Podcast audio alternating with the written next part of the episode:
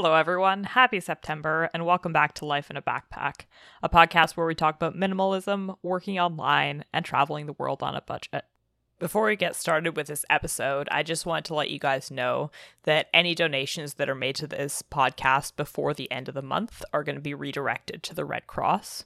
So for those of you who don't know, the Red Cross is a charity that operates worldwide, and they're known as oftentimes being the first people there when there's some sort of natural disaster or war or anything else that requires humanitarian aid. And they're just such a great organization, and I wanted to show them some support. So if you want to make a donation to that, you can just use the donation link that's in the description of every episode as normal, and I'll make sure that it gets redirected to them. So just to give you some context, right now I'm working on preparing a few regional-based travel episodes where I talk about the logistics of traveling in a particular country or in a particular region of the world. But before we get cracking on those, I just want to do an episode where I give a bit of a broad overview as to how to prepare to become a digital nomad specifically. Because unlike going traveling, even though that's something you need to prepare for as well, becoming a digital nomad or being a long-term traveler is something that you need to prepare for in advance. There are a lot more logistics to figure out than if you're just going traveling for a few weeks or a few months. So, for example, you need to figure out what you're going to do with your current living accommodations and your possessions. You need to have some sort of income figured out, because eventually if you just go without any sort of plan, you're probably going to run out of money. And a lot of income streams do take some time to set up and build. You need to figure out some logistics, like, for example, what your budget is going to look like and where you're going to go and how you're going to get there. And then also smaller level stuff, like where is your mail going to go and how are you going to do taxes and what's your healthcare going to look like, and all those other things that you don't necessarily need to worry about if you're only going to be gone for a few weeks. So today we're going to look at some of those financial and logistical things. And just also for the purpose of structuring this episode, this is going to assume that you're planning on leaving a year from now. Certainly this can be done in a shorter time frame, and there are even people who have just woken up one day and said, you know what, I'm leaving next week and I'm just going to figure this out as I go. And especially if you have the financial means to do that, that can be a viable option. But realistically, looking at the things that you should have in place before you leave and that need to get done, I think 6 months to a year is a reasonable time frame for most people. This episode is also going to be structured in rough chronological order. So there are some things that take a longer time to prepare for and that need to be started ASAP, because they eventually become your limiting factor in terms of when you can leave. And the thing at the very top of that list is having some sort of income stream, because it's very difficult to become a digital nomad when you're already traveling and you have no money coming in whatsoever. And the way you ideally want to approach this is firstly to be earning enough money that you have a little bit of overflow every month. So if, for example, you're planning a monthly budget of $1,000 a month, then it's a good idea to be bringing in $1,200 in a typical month so that you have a bit of money set aside for your savings and or in case anything happens and you need some extra cash. And then secondly, you want to have more than one income stream. So I would say ideally having at least 3 different sources of income would be best. But in any event, unless you have substantial savings set aside that you're willing to dip into on a regular basis, having at least 2 sources of income is a really good idea. Just because, firstly, a lot of jobs that digital nomads do tend to be a little bit finicky and unstable, because oftentimes it's gig or project-based work. And sometimes you can't always depend on that money coming in 100% consistently. And then secondly, as with any other job, there's always the potential that you could somehow lose that job or be unable to continue with that work. And in that case, you always want to have some money flowing in. Because, for example, if you're earning $1,000 a month and you're getting that from 2 different sources and you lose one of those sources, then that's something that you can recover from, because you still have those $500 and you probably also have some savings set aside. But if every penny you have is coming from this one source from which you earn that full $1,000 and all of a sudden that goes away, then you're going from having enough income to having absolutely zero income and relying completely on your savings, basically overnight. And when I say three different sources of income, I don't mean three different sources of income that are structured exactly the same way, because oftentimes that's just not viable to do, right? So just like with a regular job, if you have three different jobs doing the exact same thing and you're just running from one job to the next job to the next job, that's something that's probably going to be absolutely exhausting and very time consuming, especially if it's time-based income. So ideally, you want different types of income as well. So for example, you might have one job that you actively do every day where you always have more projects coming up or where you work by the hour, and that would be your day job, so to speak, and then have one or two side gigs where that money's coming in more passively and all you need to do is occasionally administer it. So examples of passive income sources is, for example, if you have a substantial amount of money invested and let's say you get dividends on that every month. That's a good passive income source if you have enough money to put aside for that, because it's not something that you actively need to put time into earning. Or if you're somebody who's developed some sort of product or service that you're able to sell online. So for example, let's say you've invented a fidget spinner or you've written a book or done anything like that, and you can earn money selling that every month or earn royalties on it. That again is something where you can just let it run and the money comes in without you actively having to put more time into earning that money. Or if you don't have any passive income opportunities, another thing you can do is just find some source of income where you can always earn as much as you need to in order to break even. So a good example of that is gig work, like for example, online translation if you speak a second language. Because at the end of the day, if you've done your main job and you're still short on money because let's say you're not getting enough projects that month, then you can always log in and do a basically unlimited number of translation projects. And it's not unstable in the sense that there's no available work for you. So you can always make sure that you're covering any gaps in your expenses. But the one that typically takes the most time to set up and develop is your primary active source of income, because that's something that often requires some education or skill building in order to pursue.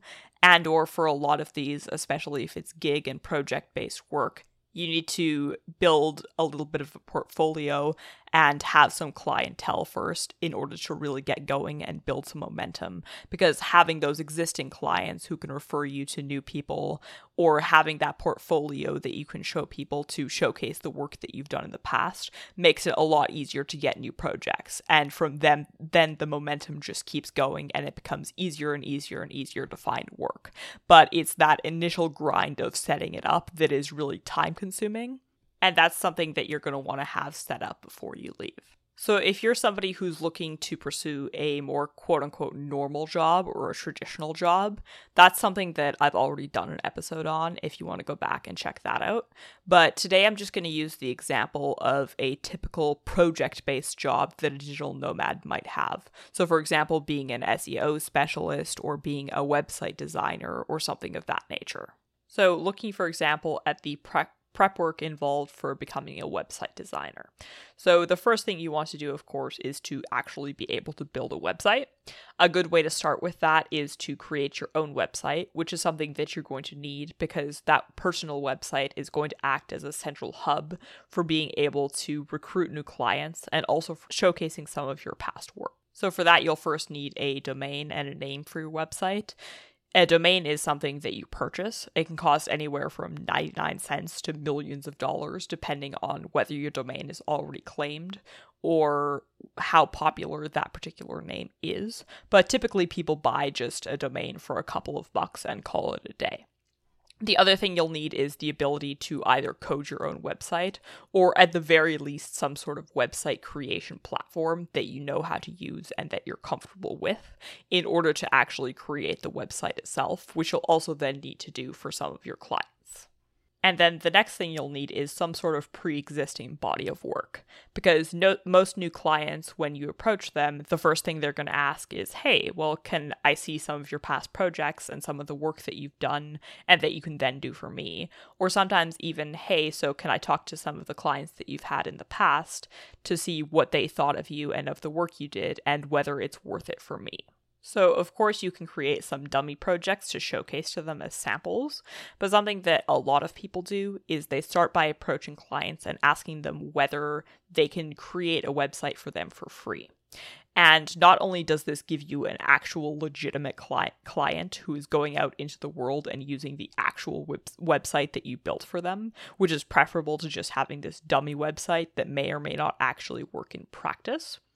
But the other thing it does is it gives you a really good feel for a lot of the back-end logistics of the work that you're doing. So, for example, you might not quite understand how many edits you need to do and what they're going to ask for. So you might develop a website and then the person might come back to you and say, hey, well, this isn't quite the way I wanted it. I actually wanted it to look a bit different. And then you'll have to go back to the drawing board and fix that for them to their liking. So doing those projects for free at first will give you an idea of what clients are going to look for and what things they're going to ask to have changed. Or for instance, you might not know exactly how long it'll take to customize something to a client's specifications. So this will give you a better idea of how much you want to charge and how much work you're able to fit into your schedule. And then, of course, when you do that work, you have clients to refer back to, and you can probably ask them when you approach them, like, hey, if I make this website for you for free, am I able to use you as a referral for my future paid client? And then phase 3 of this is to find some paid work and see how that goes for you. So this is your opportunity to figure out how best to pitch things. So you might go to a website that already exists and then approach the owner of that website and say, hey, like, you know, I've created this sample website. Perhaps I can improve your current web page in this and this way. Are you interested in this service? Or you might focus on approaching businesses that don't actually have an established website yet and point out the benefits of that to them and how economical it is for them to do that. And you might create a sample website for them and show them what's possible when they have one and give them an idea of how much it's going to cost to have and maintain that website over an extended period of time after you're finished your work. Or you might approach a different subset of clients altogether. But in any event, doing this a few times before you really get going is important because it'll give you an idea of how best to adjust your pitches and what people are most receptive to, and also kind of your success rate and how many projects you can expect to get per month. So if you're looking to travel long term, this is something that you'll want to get off the ground as soon as possible, not only because it's a good idea to have money coming in as soon as possible, but also because even though this sounds like something that you might be able to hammer out in the span of a few weeks, in reality, this is something, depending on the exact career path you're looking at, that could take several months in order to establish and to get the ball rolling. But the long and the short of this is make sure that you're earning enough money before you leave. Make sure you know the job that you're doing and that you understand how to do it in the long term consistently. And make sure that your money is coming from at least 2 different places. Just to switch gears now, though, another thing to get started with right away if you're looking to leave in a year's time is focusing on the place where you currently live and what's inside it. So firstly, for the place where you currently live, this will vary largely based on whether you rent or own. Obviously, selling a house that you own or figuring out how to rent that out or who to leave it with while you're gone is something that's quite a lengthy process compared to just signing over a lease agreement if you're somebody who's renting. So that can be a much more lengthy process. But even if you're renting, you need to figure out when your contract expires because not everybody has a month-to-month lease agreement that they can just leave the last month without any warning. So if you are tied to a contract, you need to look into whether you're able to sublet that or transfer the lease to somebody else and actually find that somebody else who's willing to take it over once you leave. If you have a month-to-month agreement and you're able to cancel it at any point in time, do be aware that you might have to give a notice of cancellation to your landlord a specific amount of time in advance. And this can be up to 6 months in advance depending on the jurisdiction that you live in and the tenancy laws there. So don't wait until a week before you need to leave in order to tell your landlord that you'll be gone in a couple of weeks and no longer paying rent, because that might be something that won't fly. But important also is to make sure you have a game plan for your stuff. Because if you've never tried to get rid of your stuff before, or if you've never moved overseas, you might vastly underestimate what a big project it is, and how much stuff you have, and how long it's actually going to take to get rid of it. So there are two basic options you have when it comes to getting rid of your stuff. The first is to just rent a giant storage unit and to stuff all of your things into the storage unit and to call it a day. And that's by far the simpler route, but also the far more expensive route, because it can cost a couple of $100s a month in order to rent out that storage space just for your stuff to be sitting there and for you not to use it. But regardless, if that's the route that you want to take, this isn't something that you need to do a year in advance, but it is a good idea to start renting out that space a month or two in advance so that you can slowly take the stuff that you don't use as often and put it into storage so that you're not stuck having to do all of it at once. But I would really strongly suggest at least considering selling some of your stuff as opposed to keeping it. And the first reason for that is just the economics of it. So sometimes the cost of storing your stuff will outweigh the cost of just buying the new stuff when you get back. So at that point, really the only reason why it would make sense to rent out storage space instead is if you're particularly attached to some of your stuff and you don't think you can find a replacement very easily for it that you would prefer. The second reason, though, is very anecdotal, but I do find that a lot of people who put their stuff in storage and then come back later end up regretting doing so. And that's often because either their plans have changed and they either don't plan to stay in that city or don't plan to live in a permanent residence of the same nature again. So for instance, if you were living in a house before, you might come back and have had a revelation and decide to only live in an apartment. So then you've spent all that money storing all the furniture that used to fit in your house, but because you have a smaller living space now, a lot of that furniture you're going to have to get rid of anyway. Some people also come back and look at their furniture and think, oh my gosh, I really don't want that anymore. Or they've otherwise just moved on with life and with their lifestyle, and they end up just coming home only to sell it off or trash it. And that's a really big waste. So if you have a lot of stuff, especially with the stuff that you're kind of indifferent as to whether you want to keep it or not, do consider trying to sell off some of it or giving it to a friend who needs some new furniture so that even if you still have a storage space, at least you're not paying as much money for it and you only have in it the stuff that you absolutely know you still want and are willing to come back for. If you're trying to sell your stuff, I think this is a really good route to take, but you should be aware, especially if you don't have any experience on the secondhand market, that it can take a lot longer than you'd think in order to sell off everything, just because you need to find that one right buyer for your stuff.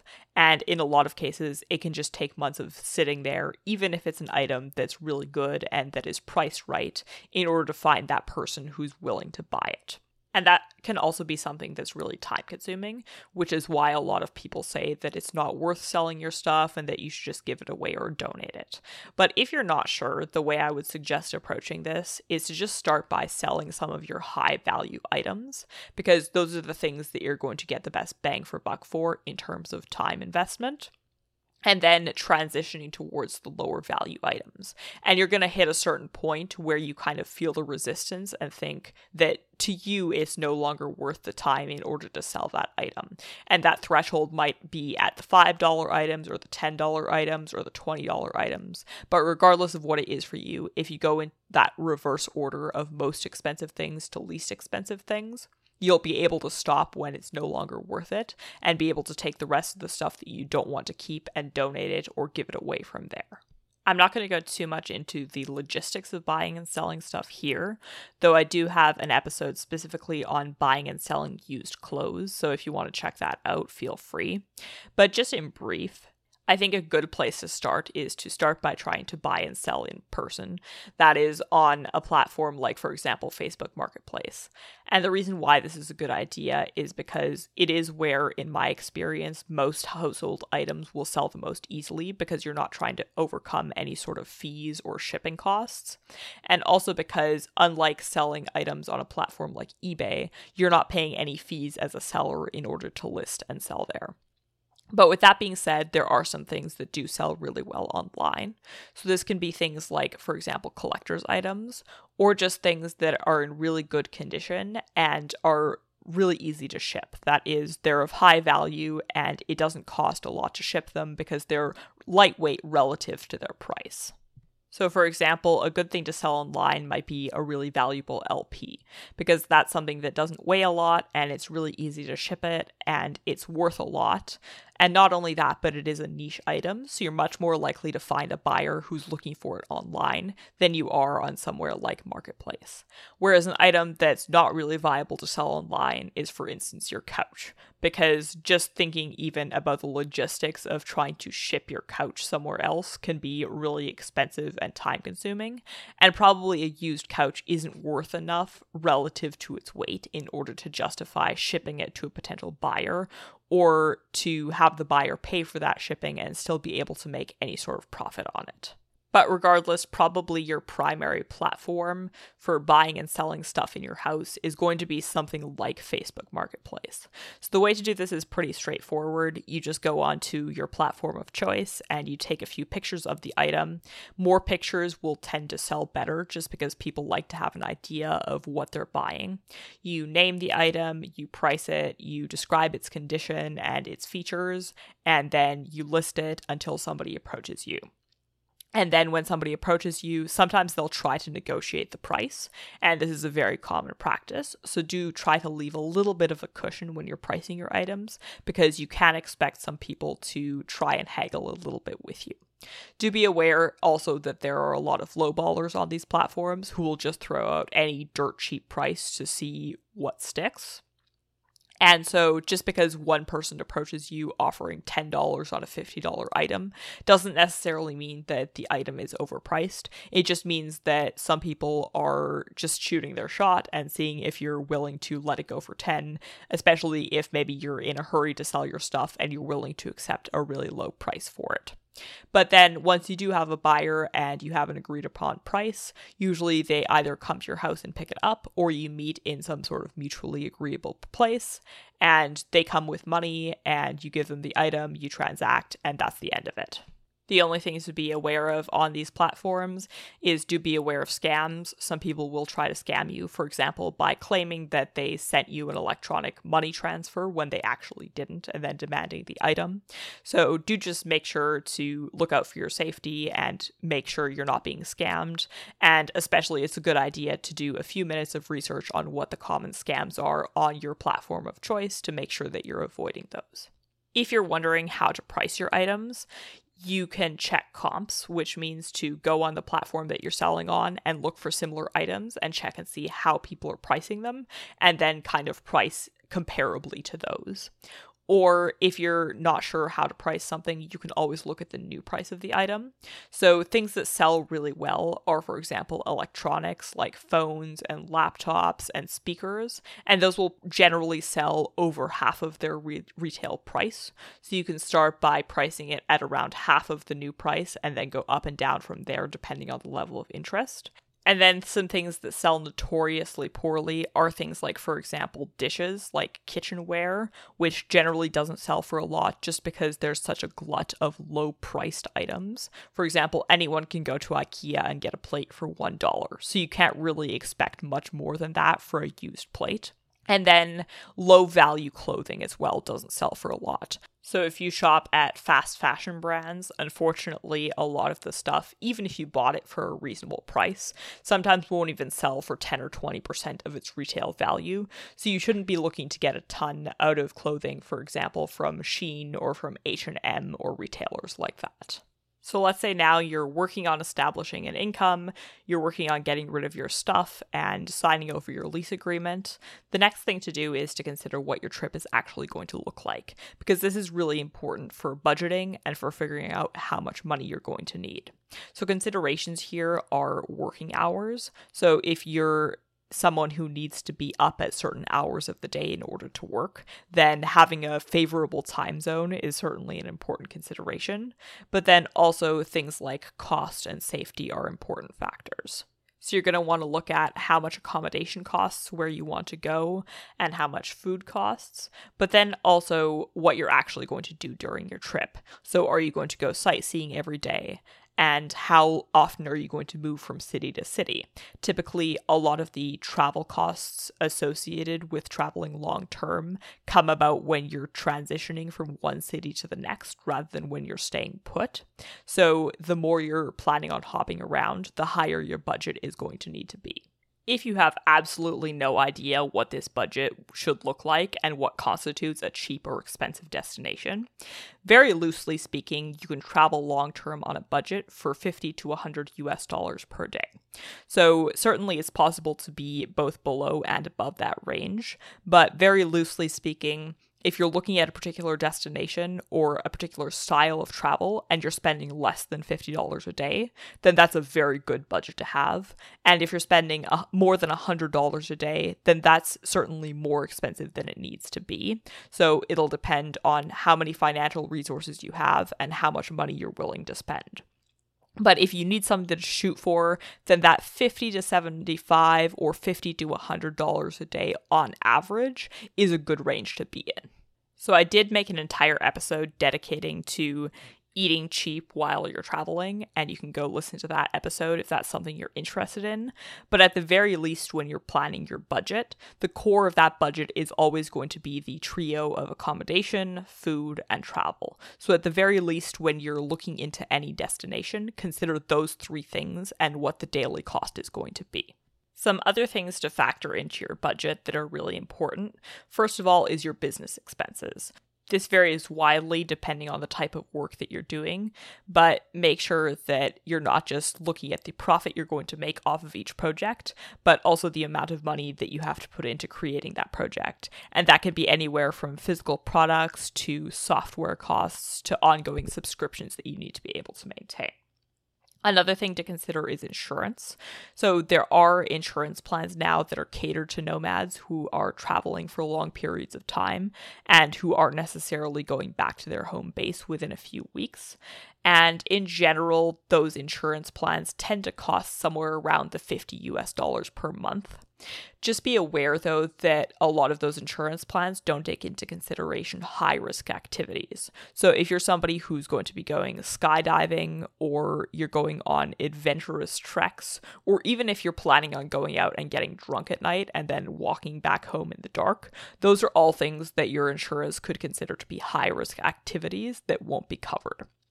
So before you choose an insurance, make sure that you know what you plan to do on your trip and make sure to have an insurance that covers all of those things. And then kind of supplementary to insurance is also the cost of medical things, like, for example, getting vaccinated. So in some regions of the world, you do have to have a vaccination certificate, and there are certain vaccinations that are mandatory. So things like yellow fever, for example, you'll have to pay for those vaccines depending on where you live. But in most cases, those vaccines won't be covered. So you'll have to pay for that before you leave and have that certificate in order to be able to get into those countries. Other things to consider are some of the things that you're going to have to cover for at-home costs. So one thing is where your mail is going to go. So there's one of two ways you can approach this. The first way is to go to your local post office and to rent out a mailbox, and or to ask a family friend if you can borrow their mailbox and have everything be sent to their address. So to rent a mailbox costs maybe about $50 to $100 a month, depending on where you live and the cost of postal services there, and also how big a mailbox you want to have, because if you get a big fat package and your mailbox is really, really tiny, that's not going to work. The other thing you can do is there are mail services that will open your mail for you, and they'll then send you an email saying, hey, you got this, and here's a scan of the letter that you received, and here's a picture of the thing that was inside the package that you just received, and where do you want us to send this to? And this is a really convenient service and certainly preferable for a lot of people to coming back home for Christmas once a year and having a year's worth of letters stacked up, some of them which needed to be addressed like 6 months ago, right? So if you're the kind of person that is getting a lot of relevant mail that needs to be looked at and you don't have anybody who you trust in order to go through your mail for you, then that's a service that you might be willing to pay extra for. You'll also, again, want to factor in the cost of activities. So every time you go on a tour or do something related to the place that you're in, that's going to cost money, obviously. So don't just plan your budget around your core expenses without considering any of the leisure activities that you're looking to undertake. And then also consider the cost of gear before you leave. So at the very least, you're probably going to want to buy a good backpack if you don't already have one, and some versatile clothing, and a really good digital setup. For example, some chargers and some international adapters, and a good laptop, because that laptop is probably what you're going to be relying on for your entire income. And that's not something that you'll want to skip out on, especially if you need a laptop that can perform reliably and perform at a really high level. Other things to consider in this digital realm include a VPN, which doesn't cost a lot, but is something that's really good to have, and then also your bank account. So there are two main types of things to avoid. The first is ATM fees. So there are some banks who will charge you for taking money out of an international ATM, and you'll get hit by two separate fees, one from your home bank for having taken the money out of their bank, and another one for the ATM that's actually administering the transaction from the bank in the country that you're in. So you want to avoid that double whammy at all costs. So make sure to find a bank that at the very least doesn't charge any ATM fees. And then also every bank has a certain number of bank partners internationally where you can go to that bank and not have to pay any fees in order to withdraw cash from there. So try to find a bank that not only doesn't charge any ATM fees internationally, but also has a lot of partners, so that no matter where you are in the world, you can withdraw cash from a bank and not get charged any fees for doing so. And then the second half of banking expenses is credit cards. So some countries are still primarily cash economies, and you'll mostly be using cash in those places. But for the places that aren't, it can be really convenient to use a credit card, especially to avoid having to carry around large amounts of cash with you. And in the cases where you're using a credit card, oftentimes you'll be charged a currency conversion fee. So that's an additional fee that's tacked on to the exchange rate, usually as a percentage that your bank's going to take away from you. And 1 or 2% doesn't seem like a lot, but that can really add up when it's being added to every single transaction that you do. So try to find a credit card that charges minimal currency conversion fees or no fee at all, and that just gives you the exchange rate. Now, as a last note on budget, something that you'll want to have set up before you leave is some sort of emergency ditch fund. And this is really no different in principle to having an emergency fund when you're living anywhere else, because things do come up when you're traveling. And you might find yourself either stuck in a particular place or needing to get out of a particular place really, really quickly. And if you're dismissing this as something that is just never going to happen to you and something that you can go without, I think a very good example to look at is the recent COVID pandemic, where a lot of people either ended up stuck outside of their country of citizenship or ended up having to forego over a lot of money on very short notice in order to get home. And you can look at news articles from that period of time with governments scrambling to get their citizens home, and with individual people scrambling to somehow get out of a country that was very quickly shutting down and into their home country, which itself had shut down, or just being stuck where they were entirely. So this is something that has happened and can happen again. And if you think you're immune to that, or if you think you don't need an emergency fund and you'll just wing it, you are wrong. You need an emergency fund. This is a non-negotiable part of being a long-term traveler. And you'll not only need this for extraordinary circumstances, but also just cases where you might be in a particular country or in a particular situation where you don't feel safe and you just want to have the option of leaving. Because you never want to be stuck in a position where you don't feel entirely safe and you wish you could leave, but you don't have the financial capacity in order to do so. So I have one of these as well. I've only had to use it once. And in this situation, essentially, I just decided that I didn't feel comfortable in the situation I was in and that I was just going to take the next flight out, which is what I ended up doing. So I was staying in a hotel at the time. So I went back to the hotel where I was staying. I booked a flight, and I was on that flight within about 12 hours. So as you can imagine, these situations can get quite expensive, but they're also things that aren't entirely within your control. So have an emergency fund, but also have an emergency fund that has enough money in it and have an emergency fund that you're not afraid to use, because that's what the money is there for. And it's something that if you travel long enough, you are eventually going to land in a situation where you have to use it in some form or another. In my case, I didn't even use all of my emergency fund money. I basically just paid for a very expensive ride to the airport, and I flew a few hours to a country that I was familiar with and felt safe in, and then basically just spent a few days in that country chilling out and watching Netflix, and that was pretty much the end of it. And then after that, I went on with the rest of my trip as planned. But more commonly, when you end up in an unexpected situation, maybe something has happened at home and you need to fly home, or maybe you've gotten hurt. And those sort of extended emergencies are where the costs really start to rack up. So just, again, make sure that you have a comfortable emergency budget. I would suggest being able to sustain yourself on that emergency fund for at least a month at your normal level of spending, and to also have, at bare minimum, enough money in that fund in order to be able to fly home no matter where you're at. So with that said, we're going to wrap up here, but I hope if this was previously very intimidating to you, this gives you a rough overview of the things that need to get done before you leave and the rough order within which to do them. If you're interested in learning more about this, do stick around for future episodes, and thank you so much for listening today.